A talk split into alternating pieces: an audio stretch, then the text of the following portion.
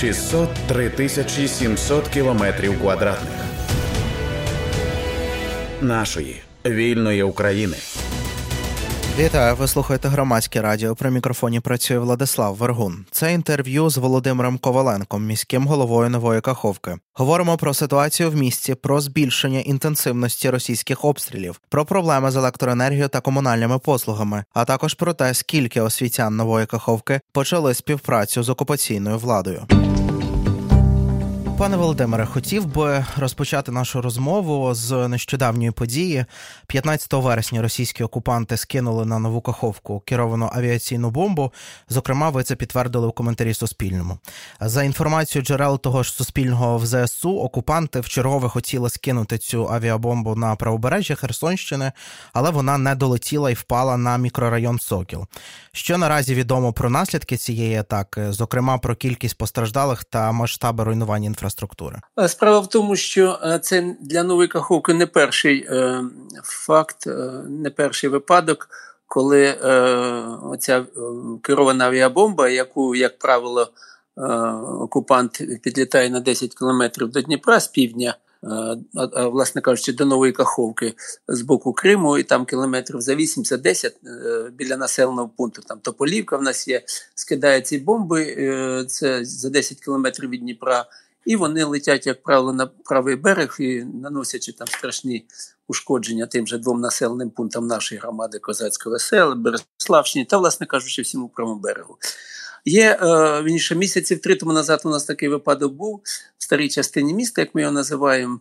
Е, прилетіли там, де двотроповерхові е, ці у нас будинки, так звані фінські, і цей квартал повністю зруйнований. Десь тижнів за два тому назад аналогічна бомба впала між е, ну, є такий населений ну, якби е, мікрорайон основа 1, основа 2, це більшість приватний сектор. У, у такому лісочку на вулиці між вулицями Сосновою там і вулицями Богдана Хмельницького ця бомба впала, вона не розірвалася, вона так на сьогоднішній день стирчить в землі, і невідома її подальша дома, не доля не, не доведе Господи, вона зірветься. Ну а власне кажучи, останній оцей фактор, е, оцей випадок, який е, є конкретний, живі е, новокаховчани, які бачили, що це прилетіло знову ж з південного напрямку, з Криму, цей літак скинув. І попала, скоріш за все, не долетіла по багатьом випадкам. Може, це недолугість ем, тих льотчиків, які е, ну, нажимають цю кнопку на спуск, не здатні розрахувати. Е, можливо, це як у їхньому Кацапському Білгороді, вона сама по собі відірвалася. Це також е, найбільш варіант. Ну мені важко, як кажуть, уявити, що вони могли там, де самі знаходяться, скинути туди бомбу, але й такий варіант можливо для того, тому що через 10 хвилин чи через 20 вже е, ці кацапські засоби маси інформації е, вели репортаж, що нібито це Україна зробила. Тут навіть абсолютно несвідомій людині зрозуміло, що це все е, зробив окупаці... окупант, і, і от така ситуація. Стосовно руйнації, вони вони великі, вони сьогодні не піддаються обрахуванню, тому що е, це чотири житлові будинки власне кажучи, ця бомба попала. Ну, будемо так казати, у двір, який по периметру повністю обгорожений е, п'ятиповерхівками. І ця е, вибухова хвиля, вона діє ця руйнівна сила, ну там будинки 10, 15, 20 метрів. Ну, Довженко 11, він трошки далі, там метрів за 50. І оце все, всі ці житлові будинки, внутрішня сторона прийняла на себе оцю вибухову хвилю. Тому руйнації там страшні. Ну, як кажуть, я знав е, репортаж однієї людини, прям, вибачте за таке слово, із е, з житлового, ну, з квартири. Він людина, яка спостерігає за е, квартирою свого знайомого. Він зайшов, каже: дивиться нічого, стеля лопнула, все в кучі дитячі іграшки, дитяча білизна, оргтехніка, бетон, скло. Ну, місиво каже, навіть важко. Уявити, що це таке. А, Ну, ви знаєте, що загибла одна людина. А Є люди, які просто не зверталися, а, а люди, які постраждали в різній мірі. В основному це е, скло порізало. Вибухову хвиля десь там кинули чи вдарилися в двері.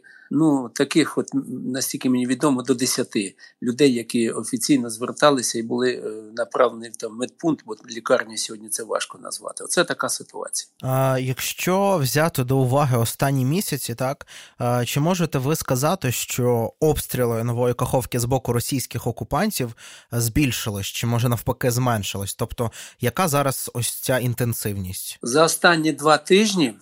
це інтенсивність е, набагато більша, чим була до цього. Ну буквально годину назад тому я розмовляв з людиною. Кажу, це з вечора розпочали і закінчили десь на рівні 9.30 е, сьогодні вранці. Постійно іде.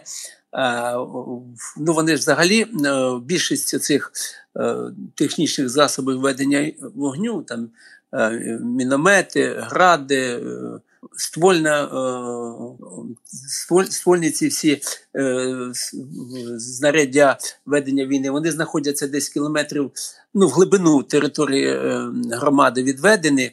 Це 5-7 кілометрів за містом знаходяться і ведуть нібито на правий берег. Тобто це то, що на правий берег, це наше веселе, козацька, Традокам'янка. Це якраз з протилежного боку від нової каховки знаходяться населені пункти.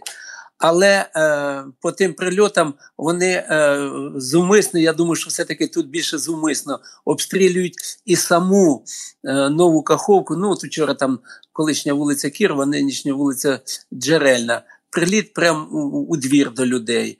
Е, буквально от зараз, там дві години тому назад, Букіна 72, Букіна 74. Приліт з того боку, тому що правий берег, е, якби з правого берега, то це було б в один бік будинку, а це з абсолютно з південної сторони. І таких випадків дуже багато. Так обстрілюються населені пункти, такі як е, там Корсунка, Дніпряни.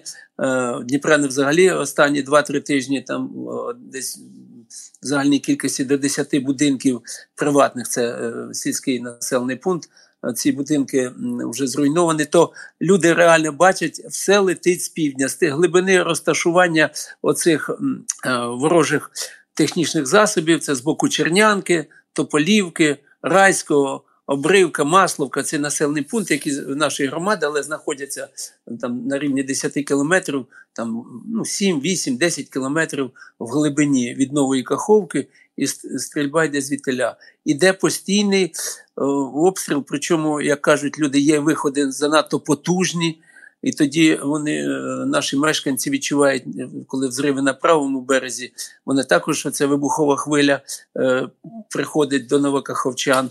Ну, по, кількість пострілів і ведення е, обстрілу і лівого і правого берега ворогом ведеться набагато частіше е, на сьогоднішній день, як елемент перестраховки, як люди кажуть, як елемент страху, що нібито вони постійно.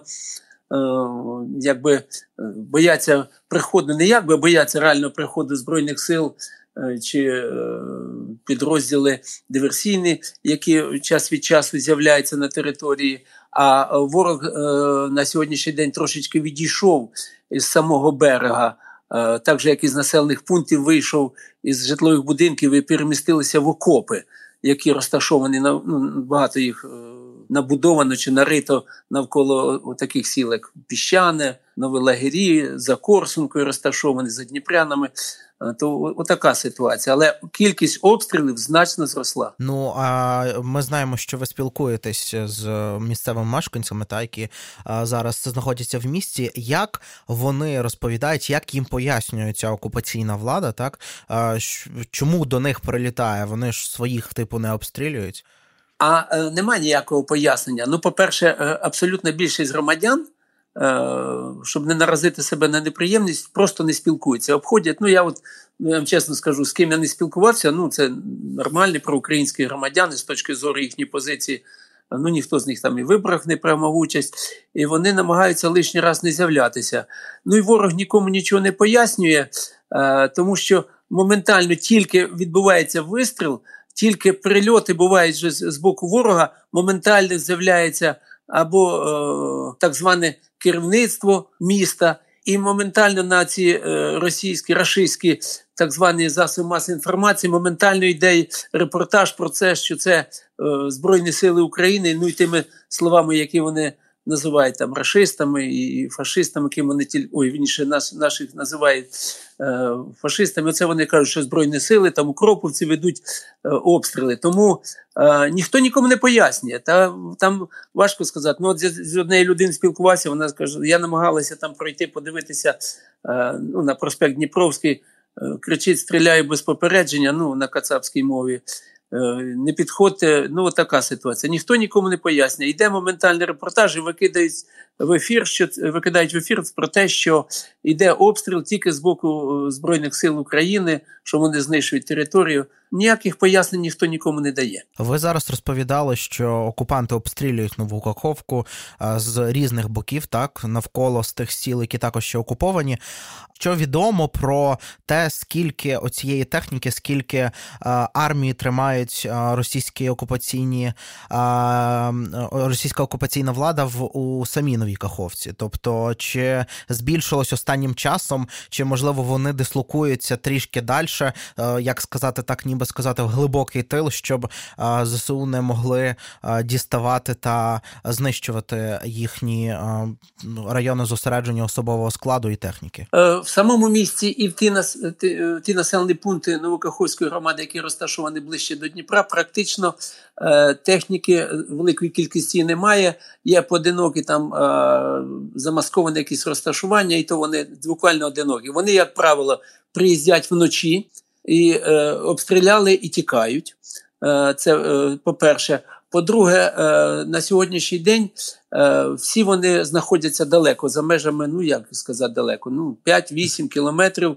Це, як правило, у лісовому масиві Корсунського лісництва. Ну я вам так скажу, там, де вони знаходяться. Е, ми намагаємося робити все те, щоб знали ті люди, кому це потрібно знати. Але це не є місто, це не є саме місто. Якщо є у місті, то це оті е, промислові колишні підприємства, бо зараз вони вже на підприємства не схожі, які знаходяться за вулицею індустріальною. Це е, з півдня об'їзд навколо міста, і за межею цієї вулиці завжди були велика кількість промислових підприємств, де ворог час від часу. Е, ну, бачили, мабуть, днів п'ять тому назад там силіка, е, завод е, силікатної цегли. На ньому були багато підривів. Колишній е, свинокомплекс, е, таке підприємство від електро, ну, було підприємство від електромашинобудівного заводу, е, то на самому електромашинобудівному заводі. Тобто вони ховаються або в приміщеннях колишніх підприємств, а це також за містом, або ще далі у тих населених пунктів, які я перераховував. Останні дні російські телеграм-канали, котрі пишуть про Новокаховську територіальну громаду, повідомляли про численні відключення електроенергії. Зокрема, у неділю, 17 вересня, повідомлялося, що світло світло було відсутнє у Новій Каховці самій, так у селищі Дніпряни, селах Обривка, Маслівка, Корсунка та інших. Але насправді, якщо промоніторити низку таких пропагандистських телеграм-каналів, відключення електроенергії є досить частим явищем у Новокаховській громаді. Чи можете ви підтвердити таку інформацію? І загалом, що відомо про ситуацію не тільки зі світлом, а й іншими комунікаціями?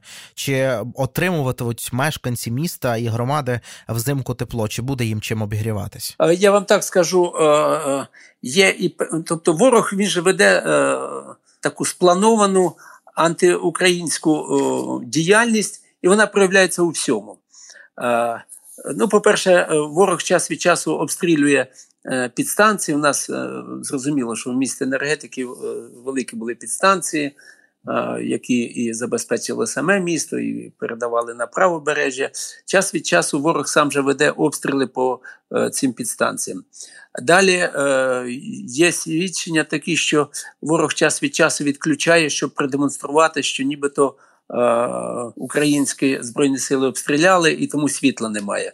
Е, це інколи навіть робиться, щоб не було зв'язку. Таким чином відрізають від е, деокупованої території і від можливості отримати інформацію е, через різні меседжі, що відбувається реально на фронтах, на правобережжі Херсонщини. Тобто і така от ситуація з зв'язком. Тому бо відразу ж за відключенням світла і зникає зв'язок. Зимовий період для новокаховчан А, До речі, спочатку скажу, що, от, наприклад, сьогодні зранку чи вчора розповсюдили інформацію, що вам перекриють газ у місті. Ну, слава Богу, на, на даний момент газ у місті є. Чому я так так кажу? Тому що місто ну, 100% зафіковано, і місто 100% е, знаходиться на індивідуальній системі опалювання. Ми там ще років 15 назад відійшли від центрального опалення, окрім бюджетних установ, там залишили із 14 дві потужні котельні, а все решта перевели на індивідуальне е, опалення в містах, дали проектам і так далі. Так от на сьогоднішній день відсутність світла, е, відповідно, котел не включиться. Да? Є така загроза. Якщо світло буде, то якби до зими, е, бо я ж кажу, 85% населення мають індивідуальне опалення, і е, Нова Каховка завжди не знала, що таке там є ліміти на газ, нема лімітів на газ із за несплати, бо кожен за себе сплатив. Тому з цього, е, якби з цієї точки зору, якщо буде світло і газ, то зауваження Е, перестороги, що буде холодно, не буде, бо не треба буде там котелі ніяких запускати. У тебе власний котел у квартирі є, включив я тепло. З іншого боку, стосовно сільської місцевості, то є в нас в нас більшість населених пунктів також засифіковані, але є, які опалюються дровами то на сьогоднішній день е, люди покладаються на себе. Ну я розмовляв з мешканцями обривок. Вони кажуть, єдине, що питаємо дозвол, правда, боячись, бо в ліс піти, а вдруг там заміновано ці е, те, що згоріли, це частина лісу, мають люди намір заготовлювати. Поки що ніякої там організованої, чи навіть в якості розмови стосовно того, що будуть розвозити, є е, пізніше вугілля, чи буде воно, чи ні, але за гроші його треба буде купляти отака ситуація з опаленням. Стосовно води, у та, нас нема та, проблем. І, та, з водою хотів би детальніше тут розпитати, тому що а, чи звідки вона зараз подається, оця вода, так, у крани мешканців, і чи подається взагалі, тому що а, те ж саме, коли я переглядав ось ці російські телеграм-канали, там а, повідомлялося, що людям у новій каховці привозять воду у великих ось таких так машинах з бідонами. Тобто, чи зараз яка ситуація з водою, чи вона погіршилась після того, як росіяни підірвали Каховську? ГЕС, тому що, якщо не помиляюся, саме з Каховського водосховища брали воду для міста. Е, ні, трошечки не так. У нас якби по воді є е, дві. Е, території саме місто Новокаховка ніколи не мало проблеми з водою, бо під оцим 9-метровим е, слоєм е, нашого піщаного Е, території знаходиться велике блюдце прісної води, величезне. Запаси прісної води. Е, чому ж Нова Каховка колись було село ключове? Е, Мої в книгу рекордів Гіннеса записано як місто тисячі джерел. Оця вода, ну величезне озеро прісної води. Ми її навіть не хлорували, ми тільки труби там двічі в рік хлоруємо, а вода дуже високоякісна. Тому в самому місті, якщо є електроенергія і насоси качають піднімають воду. Є е, певна кількість водозаборів, які розташовані в різних частинах міста. Вони піднімають і подають у мережу. З цим питань немає. Я кажу, тільки буде загроза води, е, відсутність води, якщо е, буде відключена електроенергія. Стосовно сільських територій, там дійсно є проблеми. І е, ну, були такі е, випадки, особливо там Корсну, яку, затопили, і там електроенергії нема вже е, ну, вже ж четвертий місяць пішов після е, підриву. Е, там люди не знають, що таке вода, і е, якусь технічну воду було привезуть, поставлять е, на площі цистерну, ну набирай собі. І час від часу, там може раз у тиждень чи чи раз у 10 днів привозили воду бутильовану. Ну, як правило, люди самі там гуртуються. З сусідами скинулися, десь поїхали, купили у місті цю водичку питіву. А от технічну люди е, намагалися оце з цих бочок брати. Але в сільській місцевості, е, так, ну, таких невеликих сільських територій, як Нові Лагерії, е, Піщане, у них є колодязі, але у багатьох є і скважини власні. Вони діляться з сусідами. Ну, при умові електроенергії питань немає. А технічну воду я точно знаю, що завозили в Корсунку. Це коли після затоплення відразу завозили в піщани, завозили в нові лагері, поставили там біля клубу цю бочку. Е, і вона стояла там із тиждень, хто брав, хто не брав. Ну така ситуація по воді. А в самій Новій Каховці немає проблеми, бо Нова Каховка завжди була, знаєте, в мирні часи, в довоєнні жителі Херсонщини приїздили до нас у місто, заготовлювали воду, щоб готувати собі їжу. Отака в нас чистенька вода. Ну, ворог тепер замазав і землю, боюсь, що і воду може вимазати. А, Так, а, майже три тижні тому розпочався навчальний процес. А, діти пішли до школи, і можете розповісти, як він розпочався у самій окупованій новій Каховці? Чи відомо у скількох школах окупанти, скажімо так, розпочали оцей навчальний процес і загнали дітей у школу? Були розмови і намагання ворога якось розпочати навчальний процес. Ну, стільки я сьогодні володію ситуацією, практично жодна школа е, навчання е, навчальний е, рік не розпочала. Це дуже це лінія фронту, і е, ніхто з батьків не ну, настільки мені відомо з тих джерел, ніхто з батьків не насмілився і, як кажуть, не втратив здорову глузду і не віддав своїх дітей до навчальних закладів. Отака в мене інформація. Так. Е, але е, нещодавно стало відомо, е, що 48-річна Ольга Самсонова, це колишня вчителька англійської мови Каховської школи номер 6 яка у 22-му році почала співпрацю з російськими окупантами, спокійно виїхала через підконтрольну українську територію до Європи. І за словами її колег, вона знайшла прихисток у Норвегії і влаштувалася там на роботу. Зокрема, таку інформацію подав про пану про Ольгу а, Самсонову Центр журналістських розслідувань. А, чи відомо вам про цей випадок? І загалом чи зафіксовано багато випадків, коли освітяни, директори шкіл, ліцеїв чи дитячих садочків нової каховки переходили на бік росіян і розпочинали співпрацю з окупаційною владою? Але у нас е, прикро усвідомлювати, але є, хоч і невелика кількість, але є е, працівників е, навчальних закладів які перейшли е, на бік ворога. Ну із 15 шкіл. Один директор, ні, два директора прийшли. Спочатку це е, Корсунська е, загальноосвітня школа першого другого ступені, ну там дев'ятирічка була людина там 63 роки, згодилася перейти. Ну, не здивувала, тому що вона така регіоналка була все життя, перейшла. Ну, Вона тепер десь там чи в Криму, чи в Краснодарі, я не цікавлюсь. Ну, і також перейшла, перейшов е, директор колишній 10-ї е, школи. Ну там, як кажуть, е, відповідна структура повинна розібратися. Ну він спочатку на підвалі там був 17 днів, а тоді вийшов вже звідтиля, згодився стати завідуючим військовим відділом освіти. Оце із так сказати, із колишніх директорів. Ну і колишній завідувача дитячого садка, одна у нас там така Ліля Володимирівна. Е, з позволення сказати, теж була перейшла, але е, не відкрила. Хотіла стати директором першої школи. Ніхто з дітей е, не пішов ще минулого 22-го е, року, і вона на сьогоднішній день, настільки мені відомо, в Генічіськ виїхала, і так сказати, е, це із директорів. Ну а е, з учителів згодилися, були, якби написали заяву і перейшли.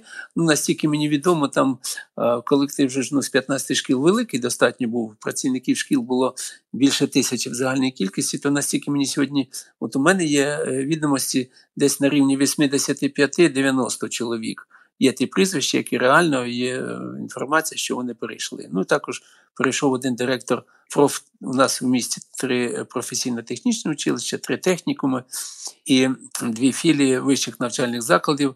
То один директор училища згодилась, але тоді, е, як кажуть, усвідомила, е, що ну, вона там як згодилась на зборах, що буде очолювати, але жодного дня діяльності не вела.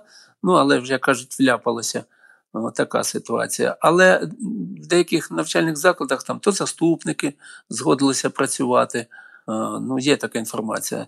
Конкретно, що це за люди, е, ну, ті, ті, кому потрібно знати, вони її знають, інформація надана. Ну, на жаль, є, але це не носить масовий характер. Абсолютно більшість вчителів виїхали і сьогодні і ці училища, і ці технікуми, і е, наші навчальні заклади, крім одного, ну, ну в минулому році один не відкрився, не, два не відкрилися. У цьому році один не відкрився. Він сільського, так сказати, із одного з сіл ну не змогли. Нагадую нашим слухачам і слухачкам. Ви слухаєте громадське радіо. Говоримо з Володимиром Коваленком, міським головою нової Каховки. У студії працює Владислав Вергун. Пане Володимире, як ми вже сьогодні згадували, 6 червня 23-го року російські окупанти вчинили масштабний воєнний злочин, екоцид, підірвавши дамбу Каховської ГЕС. Найбільше постраждала, як нам відомо, окупована частина лівобережжя Херсонщини. Нова Каховка знаходиться дуже близько до самої ГЕС. Що відомо вам про те, що зараз? Зараз залишилось на місці, де було Каховське водосховище, і чи можете розповісти, як люди пристосувалися жити без води із Каховського водосховища? Маю на увазі фермерів, які брали воду для поливу урожаю?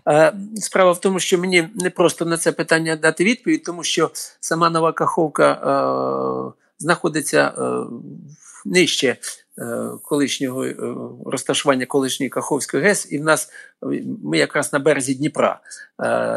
Е, ну, Каховська ГЕС і через 300 метрів розпочинається нова Каховка, і тому нова Каховка, сама крім затоплення, якби немає, тому що Дніпро, по суті, в тих же межах, що було, коли Каховська ГЕС була. А от все, що північніше все, що за ну, за Каховською ГЕС, за греблею Каховської ГЕС, то там, звичайно, абсолютно більшість території сьогодні е, опустіла, немає там ніякої води.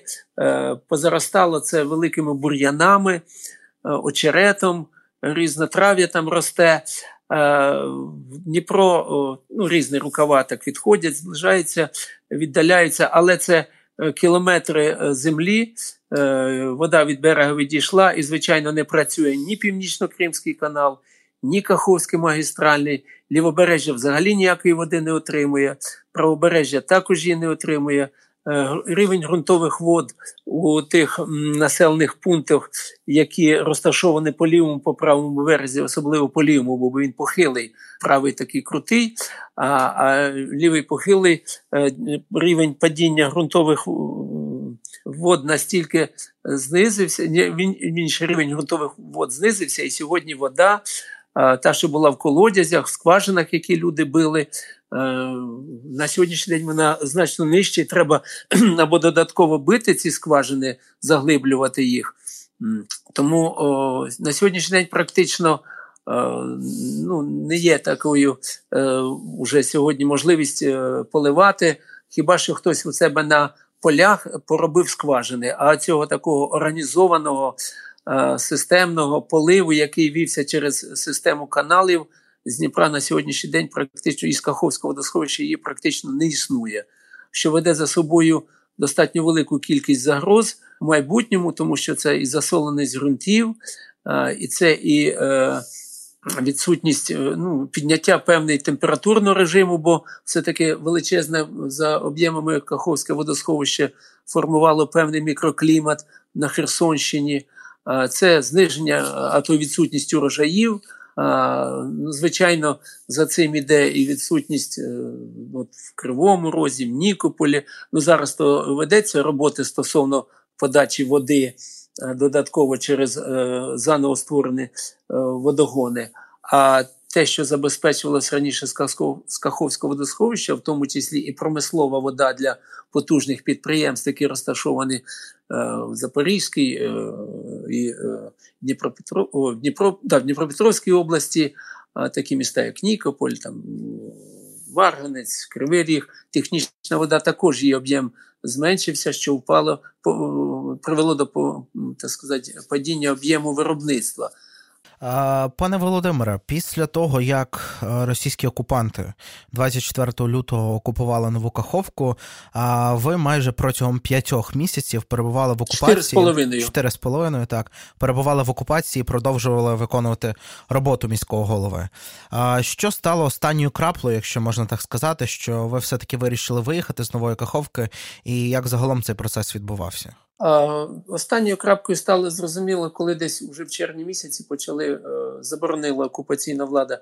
Ми ж працювали на території комунального підприємства і директора комунальних підприємств, е, директора закладів час від часу збирали, ставили задачі, е, що треба зробити в цих абсолютно нових невідомих нам умовах, де моделі поведінки практично не було, вона ніде не прописана. Треба було, як кажуть, лозунг такий був прожити день, вирішити питання і не вляпатися. Да? Тому що всі ми кожного дня пам'ятали 111 е, прим, як кажуть, що за цим слідкується. Тому е, десь е, після того, як заборонили ходити на нараду і всіх директорів комунальних підприємств і навчальних закладів покликали або заставили покликали, знайшов слово заставили е, йти на нараду до так званої е, окупаційної адміністрації. Ну і вже так на загал скажу, що світ не без добрих людей через третю, як кажуть, через третю, через п'яту людину повідомили одного з моїх заступників, що повинні взяти. Да, І тому було прийнято рішення. Ну і, власне кажучи, вже.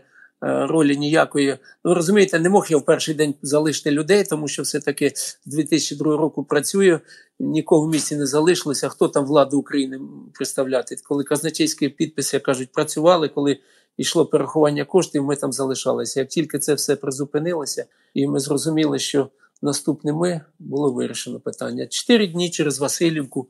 Ну, таким чином виїхали, як і всі. Ми там зібралися начальник фінуправління, інші начальники відділів. Я перший заступник. Підібрали велику кількість людей, які не могли виїхати в автомобілі. Там інвалід. Я от в мене була дитина маленька, інвалід, жіночка.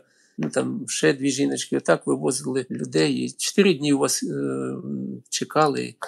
І 15 лютого виїхали, а 18 надвечір прибули в Запоріжжя. Знаєте, я дорослий мужик, перший в житті може упав на землю і, і плакав, як дитина мала.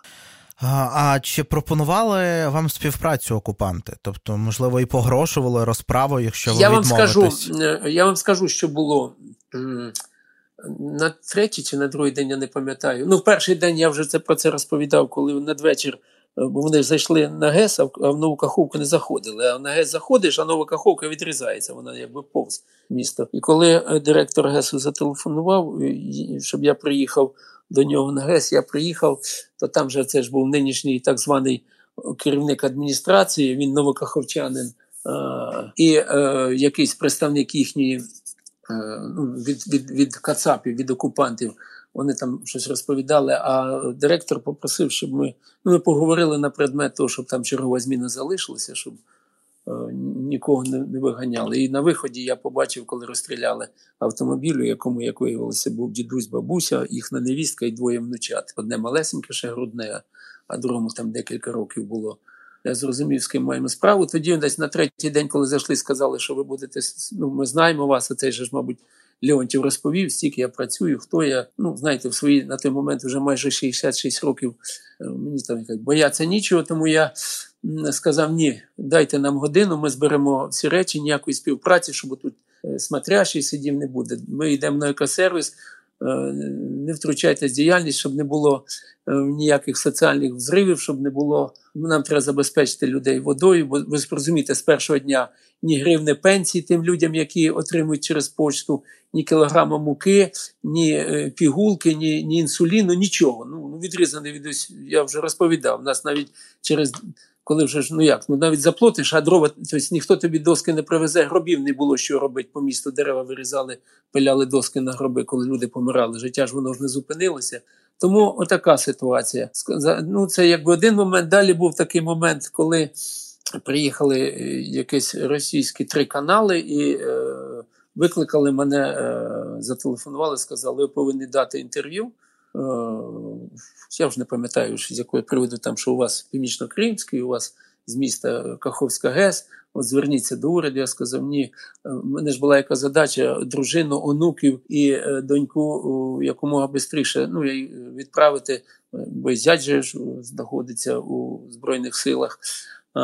Тому мені треба було, щоб мене ж не шантували ж е, рідними, тому їх переправили на той бік. І я вже сказав, що ніякої співпраці не може бути. Ну наприкінці нашої розмови хотів би а, запитати, а, чи відомо скільки зараз живе в місті а, в Новій Каховці людей, і як багато новокаховців виїхало до Росії або окупованого Криму? Я вам скажу із е, на, на початок е, повномасштабного вторгнення у нас обліковувалося десь 63,5 до 64 тисяч мешканців на території громади. В самому місті десь 49 до 50 тисяч, а решта мешканців це мешканці сільських населених е, пунктів. То на сьогоднішній день е, десь в місті знаходиться е, так на рівні 10 тисяч, і тисяч в загальній кількості до 4 знаходиться ну, до 4 до 5 знаходиться у цих восьми населених пунктах сільської місцевості. У нас їх 10, але два з правого берега, з правого берега Дніпра, а там 8. От така загальна кількість. в районі 13-14 тисяч мешканців громади залишилося. А, Є е, ну, різні є причини. У людей ну, є людина, яка там лежить двоє батьків паралізованих, вона працівник е, виконкому. Звичайно, зрозуміло, зараз вона е, не працює, але ну, є різні причини. Справа в тому, що частина виїхала, знаходяться на Арабатську стрілку, частина в Крим поїхали, і в Росію певна кількість виїхала. Ну, точно я сказати не можу, але певна кількість виїхали. Е, ну тому що там я так цікавився. Ну, є один знайомий, який поїхав до сина, да, десь там живе. Е, знайома живе, поїхали в Краснодарський край, тому що там донька була, чи там до сестри хтось поїхав, аж в, Каль... в так званий Калінград, Кенісберг, пам'ятаєте, в Прибалтиці, да, хтось туди виїхав. Є люди там, які залишилися, але до сьогоднішнього дня. От я розмовляв буквально там декілька годин. Вони зараз нова проблема вимагають. Тож паспорти, якби е, на час так званих виборів вони згодилися, що наші мешканці вже голосували по посвідченням водія українському і по українським паспортам і просто так не голосували. А тепер е, вони ж відтермінували, як було там у так званому документі, який вони розвісили, були що з 1, до 1 жовтня є відтермінування, а з 1 жовтня по 1 січня ви всі повинні це до наших громадян, всі повинні взяти російські паспорта або вид на е, життя, да, вид жительство. Якщо не візьмете, то у вас е, ну, чи шантаж, е, вас будуть обліковувати як іноземці, е, що підлягає або депортації, або проблеми з майном, не буде реєстрації, буде вилучення. Ну, то шантажували перед е, так званими виборами, тепер шантують, шантажують людей отак. Тому є люди, які е, ще в перші дні війни, я ще там був, бачив черги, які стояли е, на отримання Е, кацапських паспортів. Були й такі. Ну, Куди ти відправди дінешся, є й такі. А ці на сьогоднішній день, е, от зараз питання йде, щоб до 1 січня знову ж іде паспортний тиск. Тоді обіцяють, якщо буде е, паспорт, то ви отримуєте медичну страховку будете отримати там безкоштовні якісь комунальні послуги. Ну, така ситуація. Де заманюють, де погрожують. Ну, ми ж пам'ятаємо, вони теж в перші дні, як окупали Крим, теж там так сказати, платили страшні зарплати, тоді ж все урізали. Безкоштовний сир ми знаємо де. І от сьогодні вже в Генічеську відкрився, е, наскільки мене інформація, е, ну, військомат, який веде тих облік, тих людей, муж, мужчин, які чоловіків, які е, взяли російські паспорти. Тобто ми розуміємо, що воно ж коло замкнеться. Якщо ти набуваєш статуса, е, хоч і фальшивого.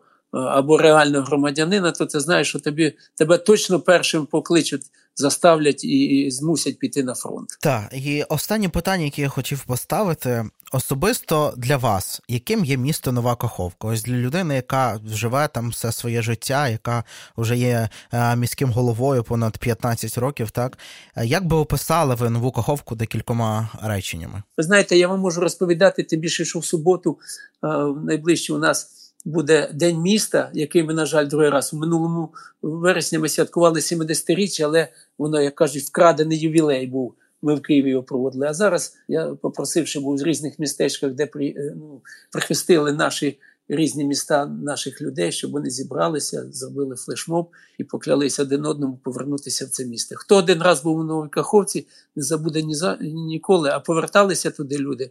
Ну Повірте, в моєму місті е, було п'ять президентів, які приїздили, тому що, як казав один із губернаторів, а куди я ще повезу, як не в нову каховку, коли до нього приїздять високопоставлені керівники держави. Ну, така ситуація. Нам не соромно було. А а от зараз, що вони його перетворили, я знаю інформацію з однієї людини. Мені одна людина сказала, якби ти зараз, Володимирович, побачив те, що бо о, місто було унікальне, що його перетворили. Кажу, ти розрив серця отримав. Ну, така ситуація. Це була розмова з мером окупованої нової Каховки Володимиром Коваленком. Говорили про ситуацію в місті та громаді, збільшення інтенсивності російських обстрілів, про проблеми з комунальними послугами та про історії місцевих мешканців в окупації. Ви слухали громадське радіо. При мікрофоні працював Владислав Вергун. Слухайте, думайте. 603 тисячі 700 кілометрів квадратних нашої вільної України.